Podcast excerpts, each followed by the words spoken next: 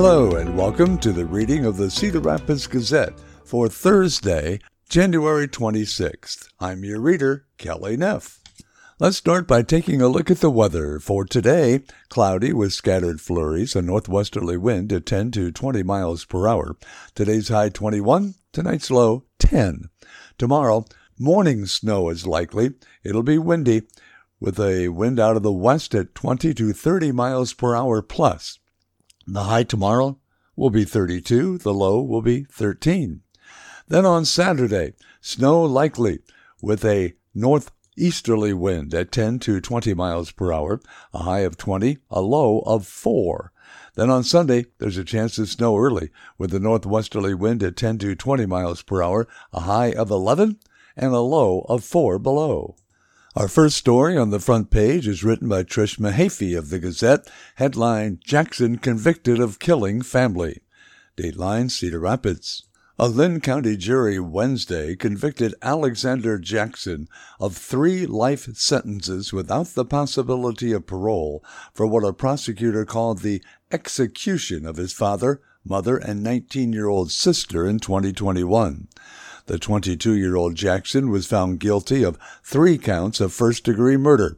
He fatally shot his father, Jan Jackson, mother, Melissa Jackson, and sister Sabrina in their Northeast Cedar Rapids home on June 15, 2021.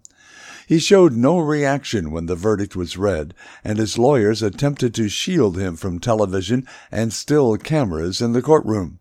When deputies handcuffed him and led him out of the courtroom, he appeared to tear up. Alex wanted the world to think he was a victim of this horrendous crime, but we know that is not the case, and now everyone knows the truth of what happened that day, according to Kay Jackson, Jan's sister, and her daughter Danielle Jackson Parsons.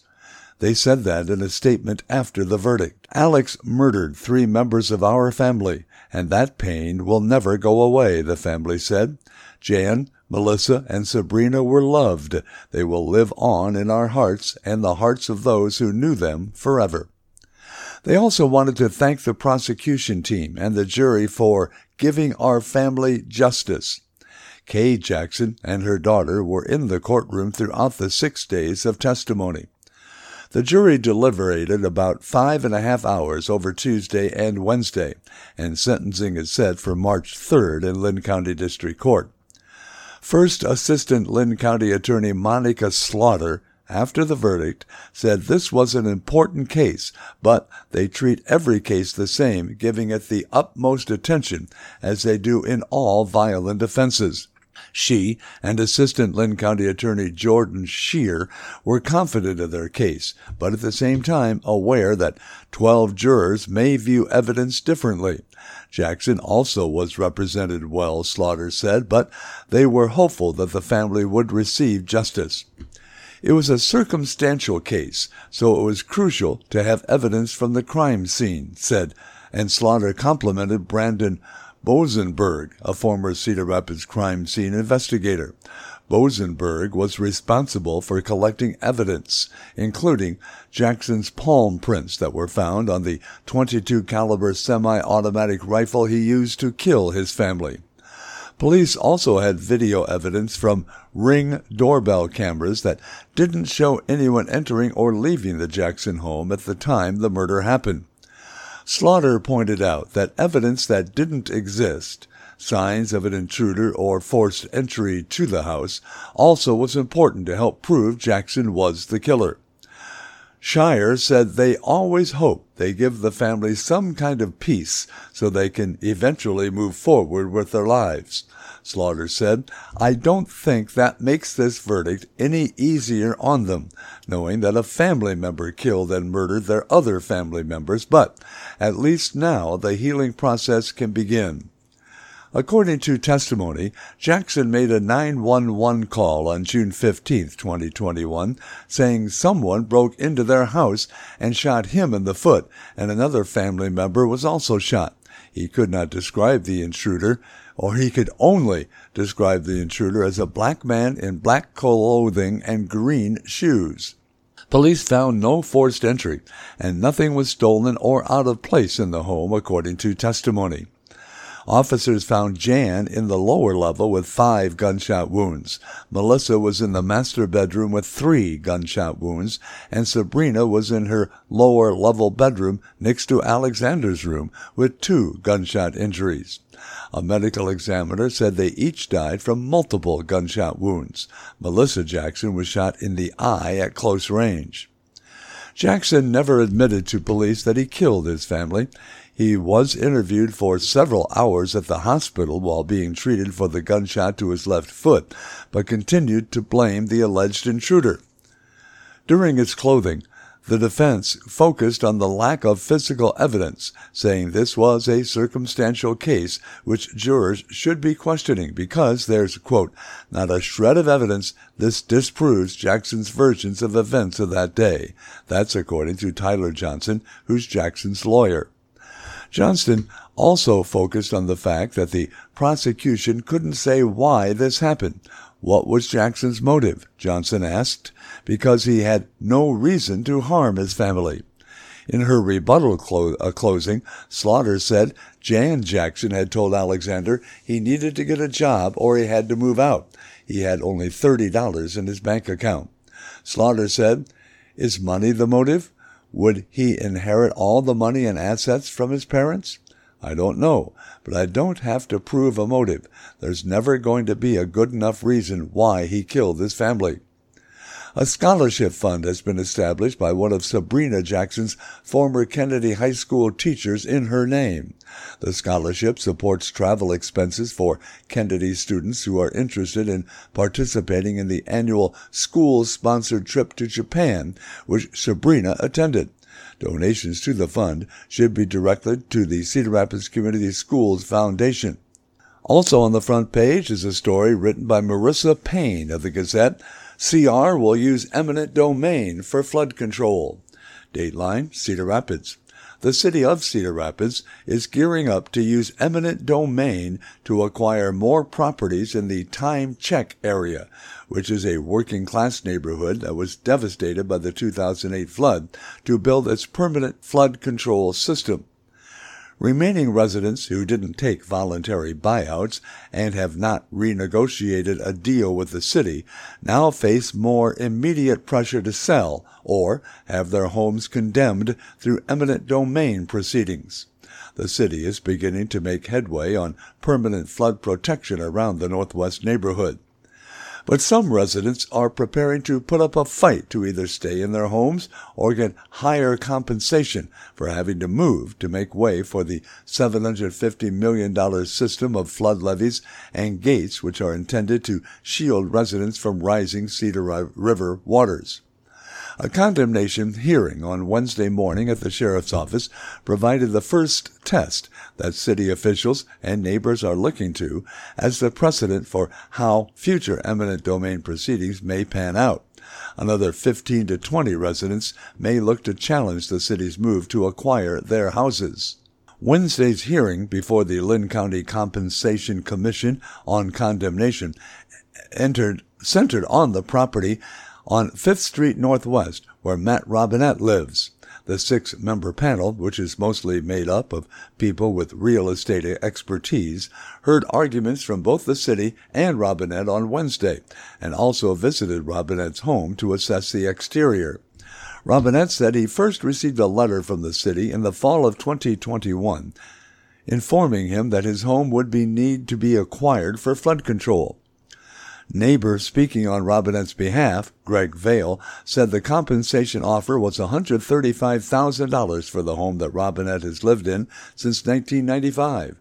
Offers are based on fair market value, not assessed value.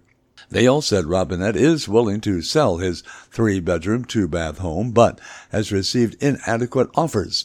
He said the city's appraiser didn't properly value the size of Robinette's property, with rooftop skylights, a hot tub, views of the Cedar River, and recently updated infrastructure such as plumbing and heating.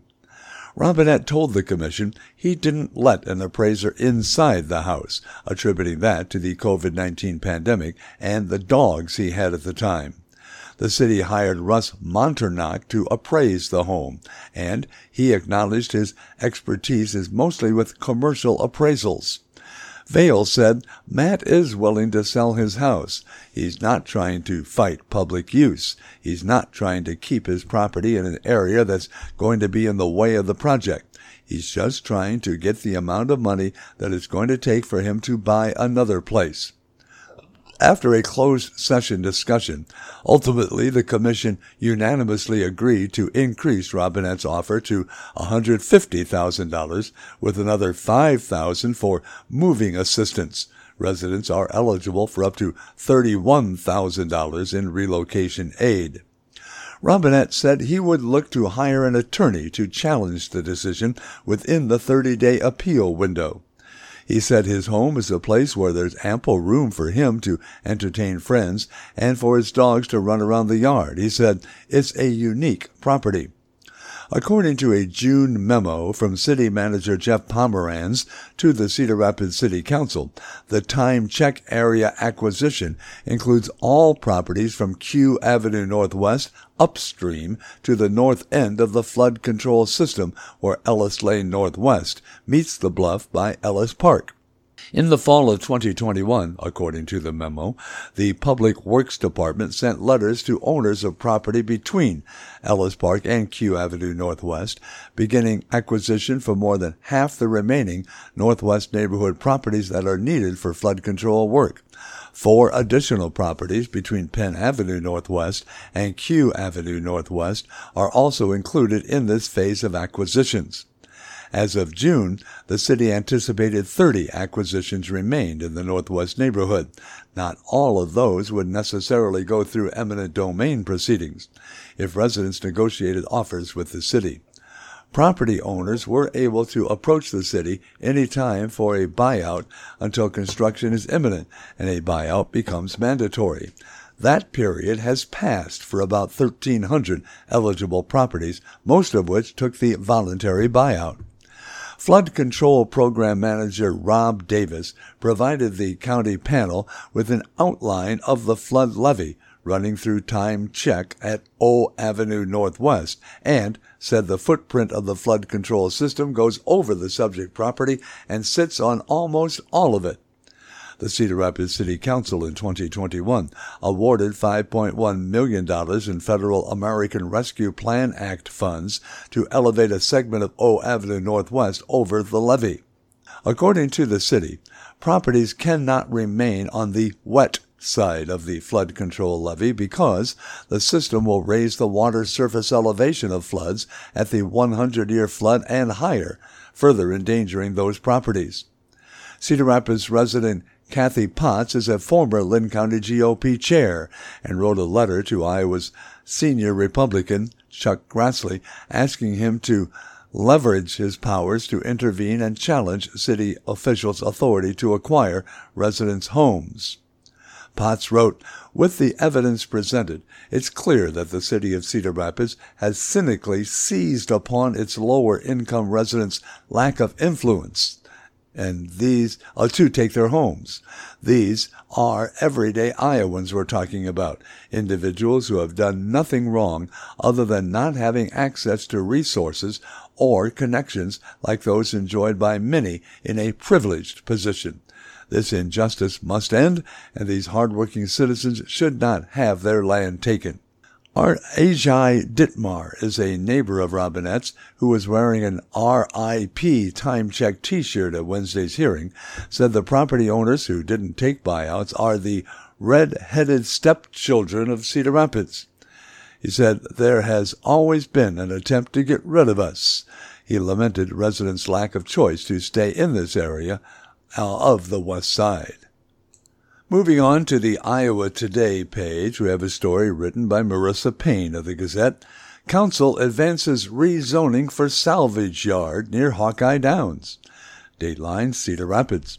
As Hawkeye Downs looks to refresh its property and find new ways to draw residents and visitors to the racetrack amid financial woes, the nine member Cedar Rapids City Council was split but ultimately advanced a rezoning to make way for a salvage yard on the property. Roger Castle is the owner of Sunline, an auto salvage company, and Hawkeye Downs. He requested rezoning the approximately 94 acre property at 4400 6th Street Southwest from light industrial to general industrial district.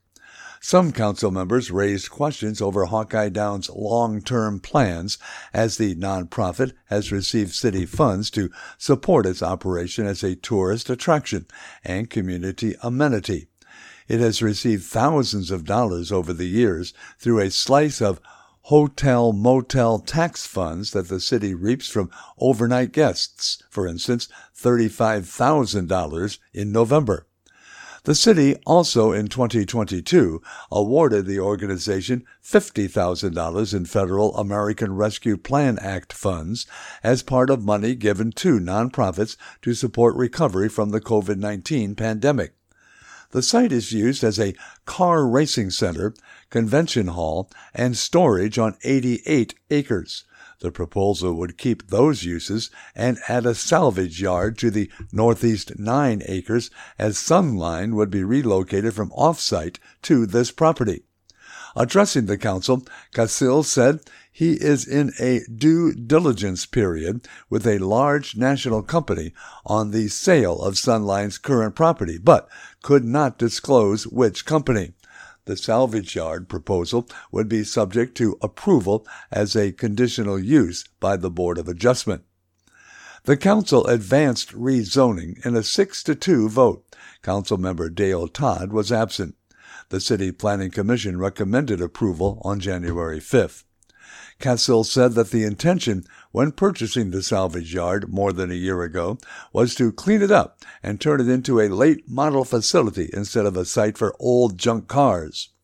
Motorists driving down 6th Street Southwest see thousands of junk cars now, but Casil is proposing the new site would include a nine foot tall steel corrugated fence and exterior landscaping on all four sides. An 85 by 300 foot building would enclose some operations. There'd be a 100 foot buffer between the rights of way and the site. Casil said, It's at street level, so when we put the nine foot fence there, you won't see down in.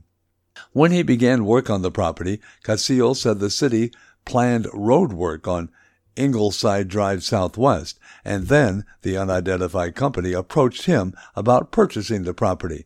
That paused any work on the fencing. As for concerns about the environmental impact, Casil said the process of crushing junk cars at the salvage company does not involve spilling oil, gas, or antifreeze as was done in the past. Casil said that's completely changed in the last 10 years and it's changing every day. He said staff are diligently working to crush older cars and bring in new ones that are sold nationwide. Sunline has increased sales well over a million dollars a year and according to Casil, added 10 employees. Casil said it's a good thing for Cedar Rapids at that point. The salvage use could not expand elsewhere on the site once the Board of Adjustment gives the okay for a predetermined area to be used for that purpose.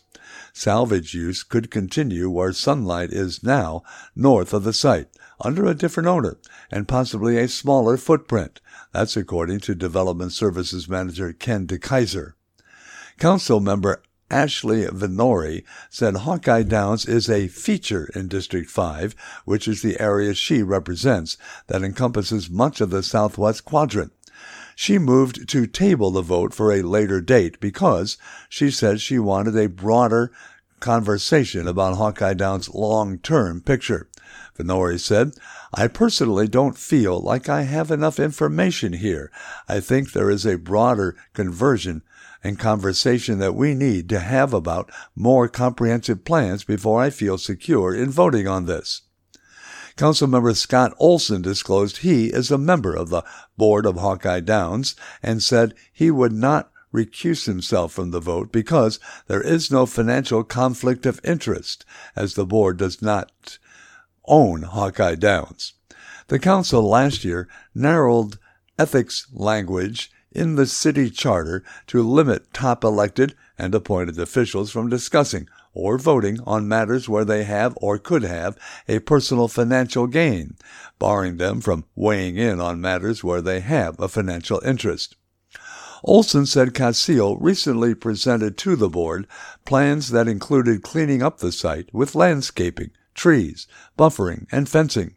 He said he thought what's been verbally expressed is going to work to safeguard Hawkeye Downs' future.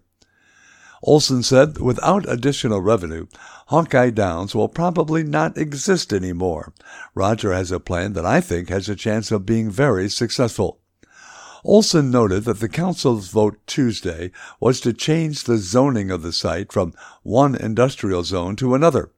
The council was not approving the design of the salvage yard, but by advancing the rezoning would give Kassil a chance to seek conditional use approval from the Board of Adjustments to use the site as a salvage yard. Olson said, I'm excited that we have a new owner and there's a chance of this site being improved dramatically.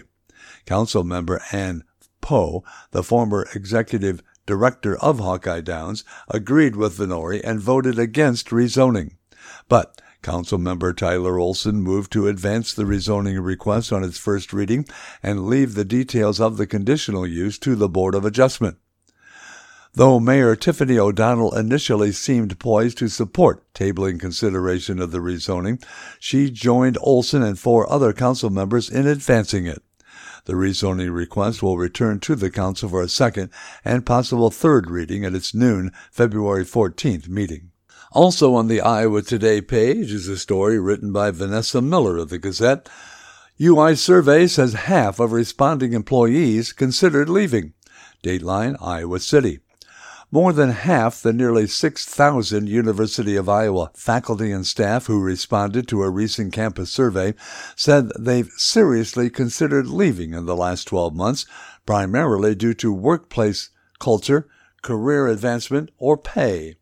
New findings from the Climate Survey, which was distributed in March 2022 to 45,000 plus faculty, staff, and undergraduate, graduate, and professional students, yielding a 23% response rate, touched a range of topics affecting the campus experience. Of the over 5,000 faculty, staff, and postdoctoral students who responded, 36% said they'd experienced some form of negative bias, intimidation, or hostile treatment. Three quarters of that group said the bias made them consider leaving UI. That's up from 69% in 2020. The percent was higher among specific demographics, like the underrepresented minority, multiracial, disabled, or LGBTQ groups. Bias also impacted performance for 70% of those who experienced it, eroded confidence for 69%, and affected the health of 72%. According to the survey, experienced bias is among the top five reasons for considering leaving the university. Topping bias among reasons respondents considered leaving UI was salary, which was cited by 62%, workplace climate and culture by 59%, and career advancement opportunity by 43%. The overall percent who said that seriously considered leaving was up 12 percentage points in 2022 from 39% in 2018. Assessing other hot campus culture topics like free speech and diversity efforts, the survey found most undergraduate student respondents felt faculty encouraged expression of diverse viewpoints. Fewer professional students felt so at 78%, and across all student levels, the portion who agreed that faculty encouraged diverse viewpoints was lower among minorities and conservative students, striking at the heart of a long held grievance among Republican lawmakers who have hammered Iowa's regent universities for perceived left leaning policies and professors. A solid majority of students faculty, and staff agreed in the survey that UI priorities divert, prioritizes diversity, equity, and inclusion, although the 83% was down from 91% five years ago, and 36% of faculty and staff said UI puts too much emphasis on DEI, while 27% of faculty and staff said DEI distracts from achieving our academic mission, according to the survey. Liz Tovar, the executive officer and associate vice president of the Division of Diversity, Equity, and Inclusion, said in a statement, the common thread from these findings is to continue our focus on unifying our campus culture. UI has administered the survey every two years since 2018. UI Human Resources in October also collected data from employees via a Working at Iowa survey, which was sent to faculty and staff, excluding those with UI Healthcare, which will release its own study findings later this month. Of the UI employees who responded, representing a 69% response rate, a vast majority agreed at some level they have explicit work expectations, a respectful supervisor, and clear goals. Fewer respondents strongly agreed or agreed that units distribute workloads fairly at 53%, that UI recognizes faculty and staff achievements at 46%, and that UI offers promotion opportunities at 47%. On the inside page, we have a 24 hour Dorman article written by Todd Dorman, headlining Competing for Scarce Dollars. Todd says. A lot of arguments have been made during Monday night's debates over providing nearly $900 million worth of state funded education savings accounts for families sending their kids to private schools over the next four years. Most were made by Democrats in opposition to the bill, but Republicans also weighed in. I found a lot of it to be misleading at best, but I do agree with one point they made. Iowa's public schools will now face stiff competition, but unlike Republicans, I don't believe competition will make them better. That's because the competition won't be for students. In other states with ESAs or vouchers, the vast majority of state dollars are going to families already sending their kids to private schools. The competition will be for scarce state dollars. Public schools seeking adequate funding will compete with an ESA program projected to cost $345 million annually. They'll compete with billions of dollars in tax cuts, which mostly benefit the wealthiest Iowans. Some Iowans who get the fattest tax cuts also will get state funded ESAs as they don't really need them. There will be no means tests or income limits. Pretty sweet deal. Public schools will compete with all the interest groups seeking more tax cuts. Republican lawmakers say they want to cut property taxes, which also pay for public schools. Some GOP legislators dream of eliminating the state income tax. Income tax payments made up half of the dollars that pay for the general fund, which funds education. Public schools will compete with all the various interest groups that are lobbying for state resources. Given that, the governor and other Republicans spent the last campaign attacking public schools as liberal dens of immorality to sell school choice. How well do you think public schools will fare in that competition for dollars? Public schools will compete with that reckless narrative and the animosity it has spawned. They'll compete with lawmakers who are determined to further undermine local control, replacing local decision making with state edicts on everything from supporting LGBTQ students to issuing bonded debt to pay for infrastructure projects. It's exceedingly difficult to compete with an entrenched worldview, one that sees public schools as a threat, sees public school teachers as seeking to harm kids, and sees escaping public schools as preferable to making the investments and doing the hard work to make them better. Public schools and their supporters have put faith in the history of Iowa's solid support for public education, its pride in Iowa schools, and its determination to strengthen them. But that state no longer exists. Voters turned their backs on public schools, or, at best, shrugged. They handed Republicans massive majorities, and the governor's office. Many Republicans spoke of that voter mandate Monday. Never mind, nobody told voters about a $345 million program without limits. Maybe it wouldn't have mattered. Republicans shoved this through in just nine days, exempting the bill from having to go through the appropriations process. Its budgetary cost was disclosed the day it passed, but in the years ahead, we'll find out the true cost. And that's today's 24 hour Dorman from Todd Dorman. We have two community letters today. One's from Daryl Syverson of Strawberry Point, who says, Republican Representative John Wills from Spirit Lake stated in a recent article in the Gazette that his concern about the values being taught in Iowa's public schools. Parents do have a right to know how and what values are being taught in their school. Administrators and teachers should be transparent and publicly defend this false argument for the voucher program. Does your senator or representative agree with Mr. Wills? Find out. This is another false attack on our public schools. And that community letter comes from Daryl Syverson of Strawberry Point. Another one comes from Gary Huxford of Marengo, which says Governor Kim Reynolds and Representative Ashley Hinson recently got involved in the LGBTQA plus bathroom rights issue.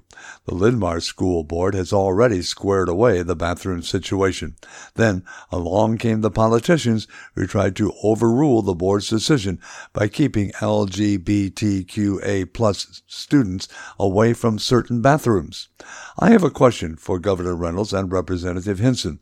Has the LGBTQA plus community done anything to hurt or harm you in any way? If the answer is no, then leave them alone. Don't bully people. There will be accountability for Governor Reynolds and Representative Hinson. And that's from Gary Huxford of Marengo. You are listening to the reading of the Cedar Rapids Gazette for Thursday, January 26th on IRIS, the Iowa Radio Reading Information Service for the Blind. Now let's turn to today's obituaries. First, we start with the shorter other notices from Belle Plaine. Chris Zippy Lynn Lippincott, age 60, died Monday, January 23rd. The Rayback Newhouse Funeral Service of Belle Plaine is in charge of those arrangements. From Bertram, Anna May Hanson, age 94, died Sunday, January 22nd. Assisting the family will be the Murdoch Funeral Home and Cremation Service of Marion. From Cedar Rapids, Agnes Chiza, age 41, died Tuesday, January 24th. Assisting the family will be the Brosh Chapel in the Ava Center of Cedar Rapids. Also from Cedar Rapids, Joanne Arlis Talasrud Andre Uncritch, age 86, died Tuesday, January 24th. The Stewart Baxter Funeral and Memorial Services of Cedar Rapids is in charge of those arrangements. Also from Cedar Rapids, Stephen Vosatka, age 74, died Tuesday, January 24th. The Brosh Chapel and the Ava Center of Cedar Rapids will assist the family. From Dyersville, Eileen Teresa Tegler Olberding, age 89, died Wednesday, January 25th. Assisting the family will be the Kramer Funeral Home of Dyersville. Out of Independence, Norman F. Fischels, age 73, died Monday, January 23rd. The Reiff Family Center, Funeral Home and Crematory in Independence will be in charge of those arrangements. From Marion, John Buchanan, age 76, died Tuesday, January 24th. In charge of arrangements will be the Brosh Chapel and the Ava Center of Cedar Rapids. And from Viola, Timothy Murfeld, age 67, died Sunday, January 22nd. Assisting the family will be the Goettsch Funeral Home of Anamosa. Now for the longer, more detailed funeral notices. Maria de Jesus Susie Reinhardt, age 91, a pillar of the Cedar Rapids Mexican community, passed away January 23rd. Visitation will be to, from 2 to 5 o'clock Sunday afternoon at the Cedar Memorial Park Funeral Home. A private family funeral service will be held at Cedar Memorial Park Funeral Home with interment at the Cedar Memorial Chapel of Memories Mausoleum. Memorials may be directed to the Alzheimer's Association. Susan Marie Armstrong Lent, age 62, passed away at her home in Cedar Rapids on Monday, January 23rd, surrounded by her family. Per Susan's request, there will be no services at this time. Terry J. Harbach, age 78 of Delhi, passed away on Monday, January 23rd of a sudden illness at Unity Point, Iowa Lutheran Hospital in Des Moines. A visitation for Terry will be held from 4 to 7 p.m. Friday, January 27th at the Bodenkamp Murdoch Funeral Home and Cremation Service in Manchester. A funeral service will be held at 10 o'clock Saturday morning, January 28th at St. Paul Lutheran Church in Delaware, Iowa, with the Reverend Matthew Vesey officiating.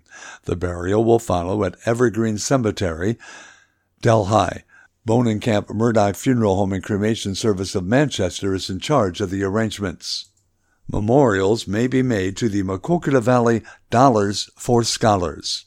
Ralph Gary Miller age 77, passed away Sunday, January 22nd in Newhall.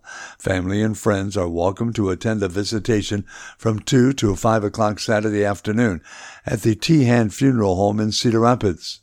Teresa Willie age 61 of Hiawatha, died Monday, January 23rd, as a result of ovarian cancer since 2016. A visitation will be held from 9 to 11 o'clock Saturday morning, January 28th at Murdoch Linwood Funeral Home and Cremation Service in Cedar Rapids. Private family services will be held. Scott Supple age 64 of Hopkinton, died Sunday, January 22nd at the University of Iowa Hospitals and Clinics in Iowa City following a brief illness. Funeral services will be held at 11 o'clock Saturday morning, January 28th, at St. Luke Catholic Church in Hopkinton, with internment in the Hopkinton Cemetery with Hopkinton Fire Department honors. Friends may call from 3 to 7 o'clock at the church on Friday and again from 9.30 to 10.45 Saturday morning. A parish vigil service will begin at 3 o'clock Friday afternoon. The Goettsch Funeral Home of Monticello has taken Scott and his family into their care. Dr. Guy Terry McFarland III passed away peacefully at the Solon Care Center on January 24th. A celebration of life for the Iowa City man will be held from 4 to 7 o'clock Monday night, January 30th at the Kirkwood Room. In lieu of flowers, memorials can go to the Regina Education Center or the University of Iowa Men's Wrestling Program. His family says they appreciate the excellent care he received from the staff at the Solon Care Center. Karen Evans, age 83 of Springville, passed away on Monday, January 23rd at her home. In agreement with Karen's wishes, cremation has taken place. The family will greet friends and family from 2 to 4 o'clock Sunday afternoon at the Murdoch Funeral Home and Cremation Service in Marion. A memorial service will be held at 11 o'clock Monday morning, January 30th at the funeral home, with an additional visitation one hour prior to service. Mike Schultz will officiate a private family burial will be held at Springville Cemetery in Springville, and a celebration of Karen's life will begin at 1 o'clock Monday afternoon at Sally's on Broadway in Springville. And Timothy Rockefeller, age 66 of West Branch, died on Friday, January 20th at his home, surrounded by family. A celebration of life will be held from 2 to 5 o'clock uh, February 25th at Stone Creek Golf Course in Williamsburg. In lieu of flowers, consider a donation to the Friends of West Branch Firefighter Foundation or Iowa Public Radio. Moving back to the news section of today's Gazette, is a story co-written by Izabela Zaluska of the Gazette that says error could erase millions in tax revenue. A rush is on in the Iowa legislature to fix an oversight resulting from a previously passed property tax reform package that could mean potentially millions of dollars in lost revenue in the coming months for some Iowa cities. Lawmakers in 2013 passed a property tax cut package that, among other provisions, gradually lowered property taxes on multifamily residential units like apartments, nursing homes, mobile home parks, and manufactured home communities to where they would be taxed at the same rate as all residential property by 2022. Then, in 2021, Governor Kim Reynolds signed a law including multi-residential properties in the residential property class beginning in the 2022 assessment year for taxes due in fall 2023 and in spring 2024. The bill eliminated multi-residential as a property tax classification. In doing so, however, no corresponding changes were made to the section of Iowa Code that defines the mathematical formula used to calculate the number used to establish the statewide taxable value for each property class subject to taxation by cities, counties, school districts, community colleges, and other taxing entities. The result is a higher percentage for residential property as a whole because former multi-residential was included. That's according to Julie Rosen with the Iowa Department of Revenue's Local Government Services Division. She said the department didn't catch the oversight until October when staff calculated the property tax rollback rate. The rate is set annually by the department and is designed to cap the total taxable value for homes and farms from increasing more than 3%. If aggregate property values for homes and farms increase more than 3%, their taxable values are rolled back so that the total increase statewide is 3%. With former multi-residential erroneously included, staff calculate a rollback rate of 56.5% compared with what should be 54.6%. While that could be an unexpected relief for taxpayers, it could mean local governments have to scramble to find money to support the public services they had planned. To fix the oversight, the Governor's Office and the Department of Revenue filed a bill in the Senate that carves out all former multi-residential properties from calculating the property tax rollback rate for 2022 residential property tax assessments.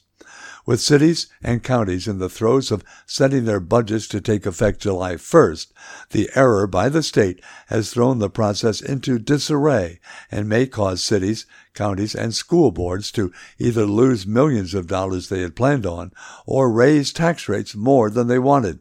And the clock's ticking to make a fix.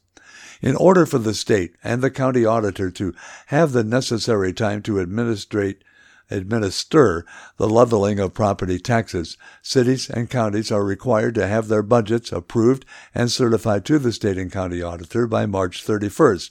School districts are required to have their budgets set by April 15th. Marion City Manager Ryan Waller told the Gazette the timing of the bill is frustrating as it changes the rollback percentage at the last minute in the budget process. In the current form, Senate Study Bill 1056 would eliminate more than $437,000 of revenue owed in fiscal year 24 to our community because of our positive growth. Waller and Cedar Rapids Mayor Tiffany O'Donnell, who was at the Iowa Capitol and met with lawmakers Wednesday, said they hope lawmakers will invite Iowa's mayors to the table to help find a collaborative and sustainable solution. O'Donnell said, I am extremely hopeful that mayors are a critical part of this conversation. As a mayor of the state's second largest city, I am acutely aware of property taxes and the burden it can sometimes place on our citizens. I also know the expectations of our citizens in terms of the services they received and they frankly deserve. City Manager Jeff Fruin told the Iowa City Council this week the community would lose out on $1.7 million in planned revenue under the bill, which effectively sets a lower rollback rate of nearly two percentage points less. A majority of that, $1.2 million, would impact the general fund. Fruin said, at this point, all of the advice that we're getting from the state is to proceed ahead with our hearing schedule. But we have to understand that this legislation's been introduced. It may be entertained and passed, and if so, we will have that $1.7 million deficit essentially out of the gate with this budget. Fruin said that the city has enough reserves, more than five million, to absorb the impact if the council decides to go that route. He said, We created that emergency reserve for a scenario just like this. It's just unfortunate that it's here before us today. At Tuesday's City Council meeting, Fruin said he wasn't ready to recommend any budget changes. He said city staff will work on analyzing options of how to overcome the challenges should the legislation pass. Fruin said, as you can imagine, cities across the state are sounding the alarm bells to their delegation. We're hopeful that nothing will happen and the rate that they advance advertised last fall to cities so that we could begin the budget process will be honored. Coralville City Administrator Kelly Hayworth said the Iowa League of Cities met with the governor's office this week to talk about the ramifications this would have on cities. The legislation, as proposed, does not amend any deadlines of the budget process. The Coralville City Council this week voted to table setting a public hearing date on setting the total maximum property tax rate until the council's next meeting on February 14th. The bill is scheduled for a subcommittee hearing on Monday. Dan Dawson of Council Bluffs, who chairs the Senate Ways and Means Committee, said it's important for taxpayers and local governments to have clarity regarding the residential and multi-residential assessment rollback. Dawson said the committee will begin to evaluate the governor's proposal and continue our work to protect the taxpayer.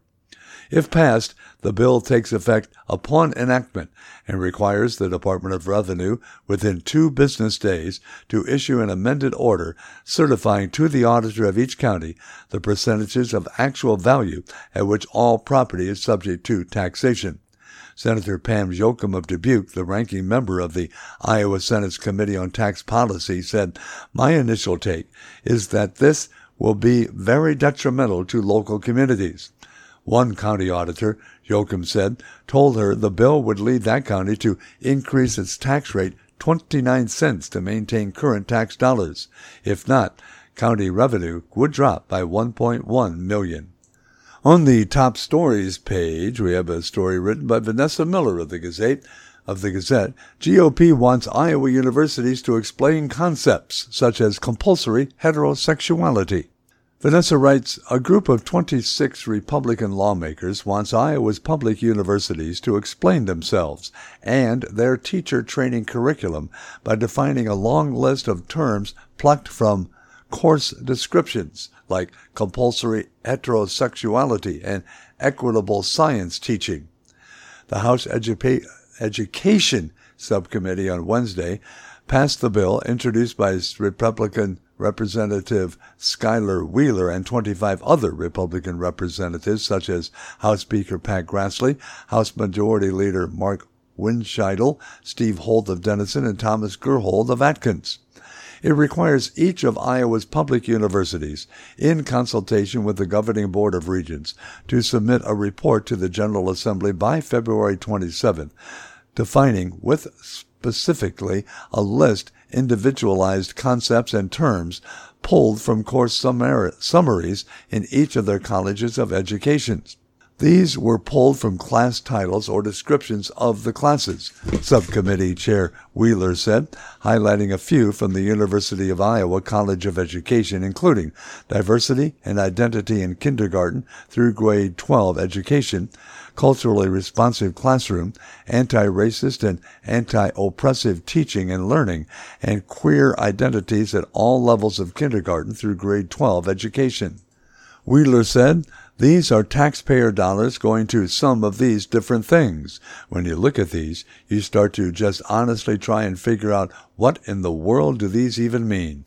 So the purpose of this bill it's not a witch hunt. It's just simply we want some answers on how our taxpayer dollars are being used and what is going on in our teacher prep programs. The bill also would create an interim study committee to assess program planning for degrees in the colleges of education of these institutes of higher education governed by the Board of Regents and the curriculum necessary for completing a degree. The committee would include representatives and senators chosen by Republican leadership, and it would be charged with submitting a final report with findings and policy change recommendations. Connie Ryan is the executive director of Interfaith Alliance of Iowa Action Fund and told the reporters during Wednesday's subcommittee meeting, I have grave concerns over the interim study committee and how it is currently designed it is entirely possible that only members of the majority party will be on this interim study committee. Even more worrying, according to Ryan, is the committee doesn't include any professionals. She said, legislators are not necessarily professionals in curriculum. You're not necessarily professional educators. Ryan added, I'm super confused about this legislation. I'm not sure exactly what we're trying to accomplish. It feels like we are inferring that the teacher prep programs at the universities have some kind of agenda. Wheeler responded, We as legislators are confused too.